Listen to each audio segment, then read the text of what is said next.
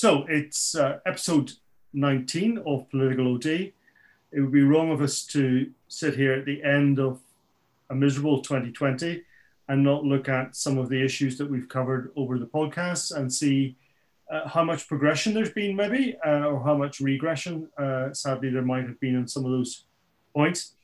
We did leave the EU on the 31st of December, something some people don't seem to have understood this past year.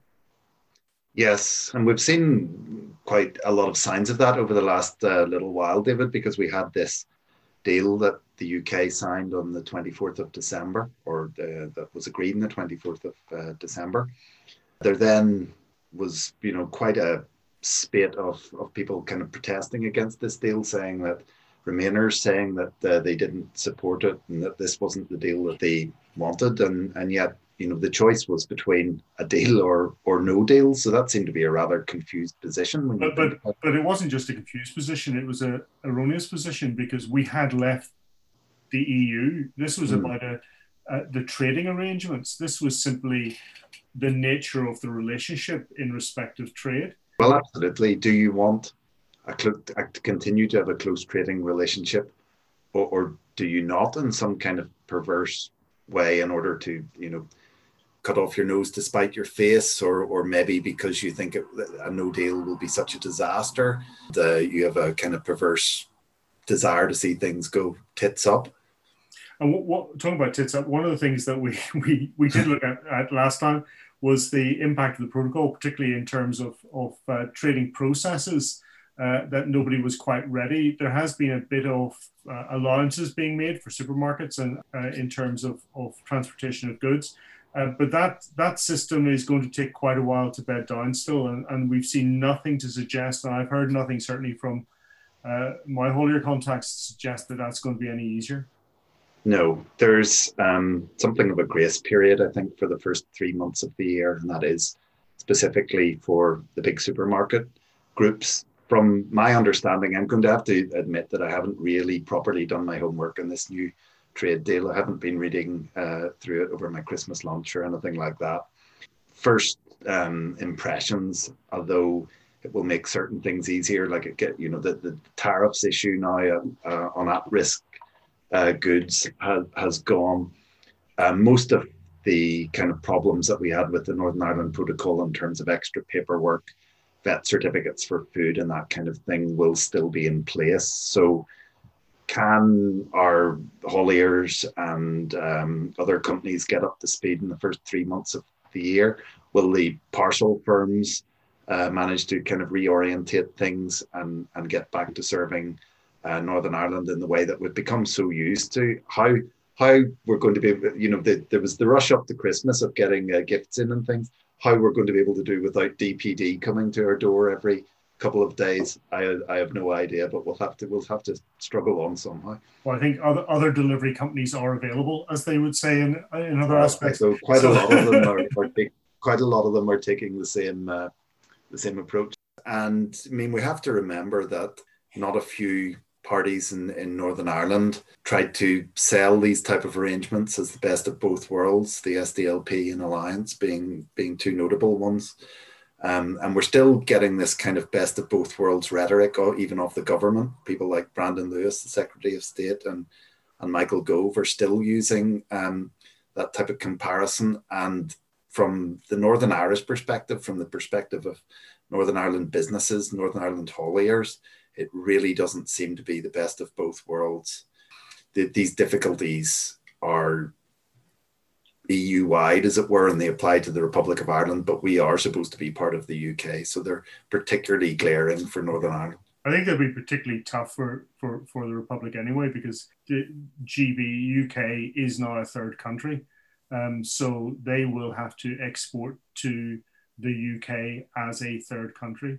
Uh, and that's going to be quite a challenge for them, given that I understand that their preparedness uh, is no better uh, if not slightly worse uh, than the, the UK is. So uh, that'll be interesting to watch in the Republic.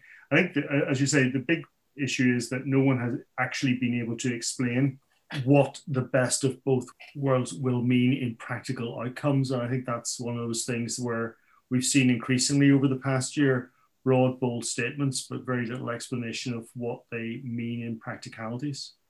Well, yes, I mean, I, I had a look at um, what kind of podcasts we were, what kind of things we were talking about when we were putting our podcasts out uh, this time last year, David, and it was again very much the, the, this these uh, discussions about trade between Northern Ireland and Great Britain, between Great Britain and, and the EU, were still in were still going on. What would what would happen? What kind of um, shape of uh, would our trading relationships take? And although we now have a trade deal, we are a little better placed to to say how things will go. We still don't really know what kind of a, a future Britain will will have in terms of trading. One of the other big agreements that offered lots of promises, but we still we're still waiting for the, the delivery is, is of course this Stormont um, coming back on the new decade, new approach uh, arrangements. It certainly might have been a new decade. I don't think we've seen any examples of new approaches uh, within the past 12 months or so. I suppose we would have been accused when the new decade, new approach agreement was signed of being rather too cynical and rather too negative. And every time a new deal comes along, there's a tendency for commentators and for people who are interested in politics to try and uh, or, or, to find themselves getting caught up on the excitement of a new deal. I mean, how we fall for this time after time again when we've had the same template on multiple occasions, I don't quite understand. But ab- absolutely, what is, I know we've had the challenges of COVID over the past year, but what has actually improved in governance in Northern Ireland? We've been pointing out ad nauseum all the challenges that there have been going back decades uh, since since devolution was restored to Northern Ireland, which our poli- which our, our politicians at Stormont haven't got a grasp on, haven't uh, done anything to reform, and they're all still in place. Not only has there not been a new approach, there has been almost nothing achieved over the year 2020 other than sort of firefighting on on on a number of issues, COVID included. Well, I, th- I think one of the interesting things was that whilst we got a budget uh, in and around April time, which we had to do, otherwise they couldn't spend any money. Uh, but what we didn't have at that time was a program for government. So we're, we're kind of uh, running along on on spend as spend as you go type budgeting, uh, but certainly no three year planning uh, down the line. And as you say, you could excuse that with COVID, um, but really, the departments should really be looking at what they need to do regardless. I don't see why civil service should suddenly say, eh, because of COVID, we can't make a three year plan for building infrastructure. Uh, but it seems to just be an excuse to end up doing absolutely bugger all in their departments other than uh, argue through that uh, COVID stops us doing anything because we're all at home and we can't connect in some way. I don't know what their well, excuse is. We, we did eventually get that budget, but it was kind of accompanied by the whole furore over oh, whether right. Conor Murphy had, in actual fact, um, ordered some PPE from the south of Ireland or whether he was talking through his hat. And it uh, turned out, of course, that he was talking through his hat. Um, so even in in that small achievement of actually being able to put a budget together and, and decide how we were going to spend other people's money, we still managed to make a bit of a farce out of it. I think the, the worrying thing as well is that, is that the pattern is set in terms of making large, bold statements and announcements that everybody goes, great, that's super, that's really great, you know, that's well done, well done you, and then actually no delivery at the end of the day. And we've seen that throughout the COVID uh, period as well, where bold statements have been made about spending money on on this group to uh, alleviate the distress or that group or the other. So I heard a, a, a hotelier say that basically uh, it was 10 weeks on from the latest announcement on whatever restrictions were being put in place uh, and that that support still hadn't come through from government. You know, great in making uh, press releases and getting lauded in the papers, not so good at uh, actually delivering to the people at the other end. Yeah, people are relying on local government to or uh, regional government to actually deliver them um, monies, I, I, think they've been disappointed. Many occasions. And there's also the kind of lack of a broader um, strategy for how we're going to stop this supposedly unsustainable situation where we keep um, having a series of, of lockdowns. I can't uh, count how many of our ministers and, and also these sort of health mandarins who we are now so familiar with have said that lockdowns are not the answer and that they're not sustainable. And yet here we're still doing the unsustainable thing nine months after this uh, crisis emerged. The current restrictions are there simply because everybody is now betting the house on vaccines uh, and hoping that they come through very quickly. I read this morning that uh, the AstraZeneca one is is actually being delivered to doctor surgeries at the present time uh, in anticipation of an approval. You know, everybody is saying if we lock down a little bit more, we'll get through this and get out the other side. The fact that there's uh, ambulances at the gates of of hospitals, I have to say I'm not surprised by that because that happens almost every year, and we were in crisis in the health service, if I recall in uh, November 2019. And the health uh, professionals were telling us uh, that we were in crisis mode then. We're in crisis mode now. We seem to be in that perpetual crisis. It would be nice to imagine that behind the scenes, the plans were being put in place for a complete overhaul of our health system, a lot more beds, a lot more funding into the frontline staff, and a lot less uh, backroom meddling perhaps uh, a, a, a, few less chief executives and uh, extra matrons on the wards uh, would do no harm in our health service. This is something new, is just simply not true. And winter pressures in Great Britain are very severe and they have issues, but in Northern Ireland, things are much, much worse because we have had a health service that has gone decades without being reformed, without the reviews that have been uh, put in place being then followed through. Will this be us turning the corner? It would be very nice to think that it that it will be, and that suddenly we'll have urgency on this issue. But my suspicion is that if we see this through this year and get vaccines and get things back to normal, that our politicians will also get back to normal, and that we'll not see meaningful reforms. Well, my, my worry is that everybody says after this, wasn't the health service wonderful, and that nothing carry on as carry usual. on as we were. And i think that just isn't acceptable because we know it was in crisis beforehand. That crisis will be significantly greater because that crisis was largely in uh, waiting lists outpatients all those factors in terms of of cancer care in terms of uh, healthcare overall. And i just do not see that getting any better once this uh, blows over. And i think the, the that reform agenda needs not just to be ramped up, it needs to be uh, supercharged.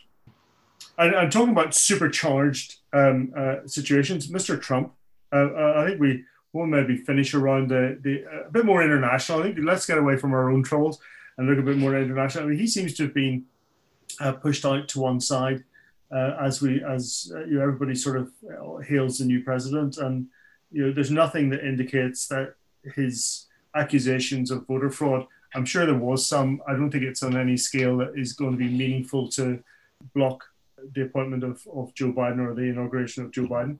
Um, but Trump seems to be just going out on a, on a very low note. He never really made many other notes throughout his presidency. He was um, a very obviously divisive president in terms of how people saw him. You, either kind of loved him or hated him. Hated him. And I think um, we were discussing this before we started to record, David, and you were mentioning um, this article where a journalist said that really the, the, the, the thing that drew together the kind of com- uh, Trump aesthetic was uh, almost a sense of camp, that he was camping it up for his followers, and uh, this kind of uh, caricature of a president that he'd, that he'd become. And yet, um, and yet behind, underneath that, I think people forget or, or you know, they they're distracted by the personality and not looking at the United States economy was opening up because there was quite a bit of deregulation going on in the background. Um, his departments were deregulating very successfully in many areas of the North American economy. Uh, jobs were coming back from China uh, and other other areas. Uh, th- there was significant investment in new auto plants in the southern states. Um, internationally, Um, of course, Trump's era, if, if Biden talks about America being back in the international scene, well, Trump's period actually saw no new wars uh, initiated or in, uh, engaged uh, with the United States, and a broad framework, shall we say, of peace in the Middle East, albeit not perfect, but uh, uh heading in the right direction that you would never have imagined uh, at the start of his presidency or any presidency, frankly, could have happened.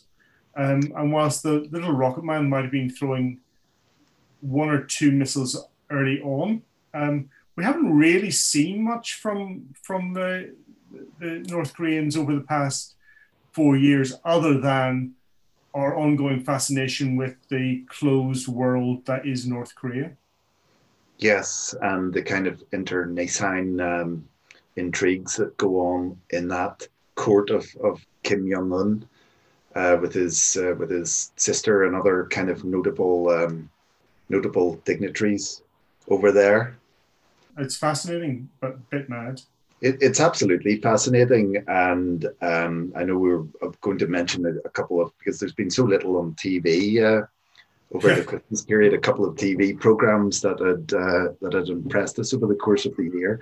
I was going to mention this program called The Mole, which is still available on BBC iPlayer, which is a fascinating documentary about North Korea. Essentially, uh, this Danish filmmaker had charged a mole to to get into the Danish uh, North Korean Friendship Society, and he, he managed to get into this kind of murky world of friendship societies uh, for North Korea. That actually one of the scenes that amused me the most was when they held their conference in Dublin, uh, quite a lot of uh, these guys dressed as as Kim Jong Un with uh, medals and everything else. It was really a bizarre event, but that was a, a very entertaining documentary, fascinating, and just it does make you wonder um, about what kind of uh, what kind of uh, eccentric people we have in our society. Uh, sorry, it just it just instantly brings to mind the idea of an Elvis convention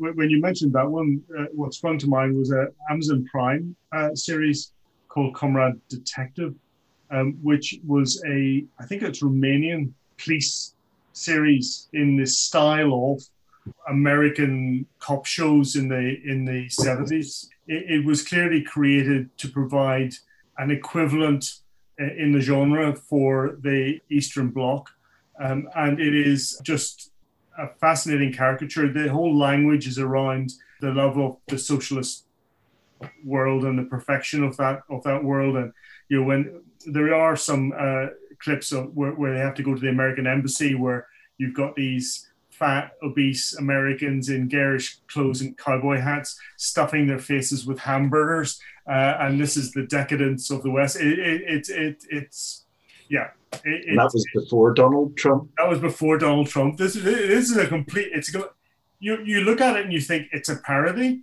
but this was real. This was this was a a Cold War cop show uh, from the Eastern Bloc, and it is it's obviously dubbed, uh, but it is fascinating. It really is quite uh, quite quite. I did East West stuff when I was a student, um, and I met many of the sort of KGB front organizations like WFDY, the World Federation Democratic Youth, and IUS, the International Union of Students. And when, I watched this, it took me back to that era in the 80s where these people were coming in with these stereotyped conventions. Uh, although you scratch that, and underneath there, there wasn't. Uh, uh, they, they were less conventional than you might you might imagine. But it was uh, it was fascinating, uh, a fascinating series. Sorry, I, I, I, we've drifted away from the point.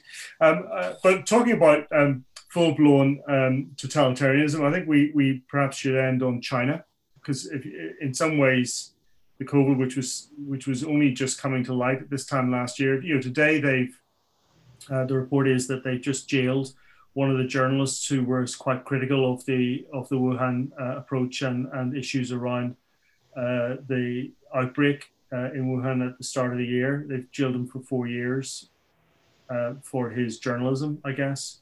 Um, I think uh, certainly those of us in the West should be making uh, a great deal about, about that in terms of the Chinese approach. It wouldn't be the first time that journalists in China have suffered uh, the the might of the CCP, but also, of course, we've got the Uyghur, Uyghur situation, which I think is, again, saw reports this morning, just uh, dreadful that we seek to normalize China in many ways, and we talk about how well its economy will come out of all this COVID, and isn't that great? Well, its economy comes out on the back of a great deal of slave labor and, uh, and human rights abuses.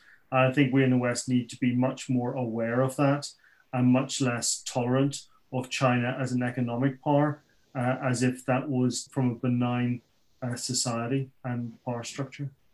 It's absolutely not um, done out of any kind of uh, sense of, of benign anything. But um, yeah, yes, you're absolutely right. I mean, China um, came up with the idea really of the lockdown. That's where it uh, was initiated, and I mean it, it's something that has gotten an authoritarian feel to it. From from my point of view, I, I find it actually fascinating that as we continue this pattern in the West, and as we sort of put our economy in this chokehold that we release a little every now and again that China's now returned to growth. And I think that's something that we want to be wary of and uh, keep an eye on because um, it is going to be a challenge that's going to um, unfold over the next few decades. How do we how do we keep an eye on these sort of human rights abuses and take a stand against those, but also integrate it into the in, into the, the, the kind of world economy as well. So I mean, it's it's a very tricky issue what concerns me most is the willingness of so many in the West to actually almost wish the Swedish approach to fail. Um, and and that, that I think is possibly the most frightening element that, that a country that decided to do things slightly differently is pilloried for not following the herd.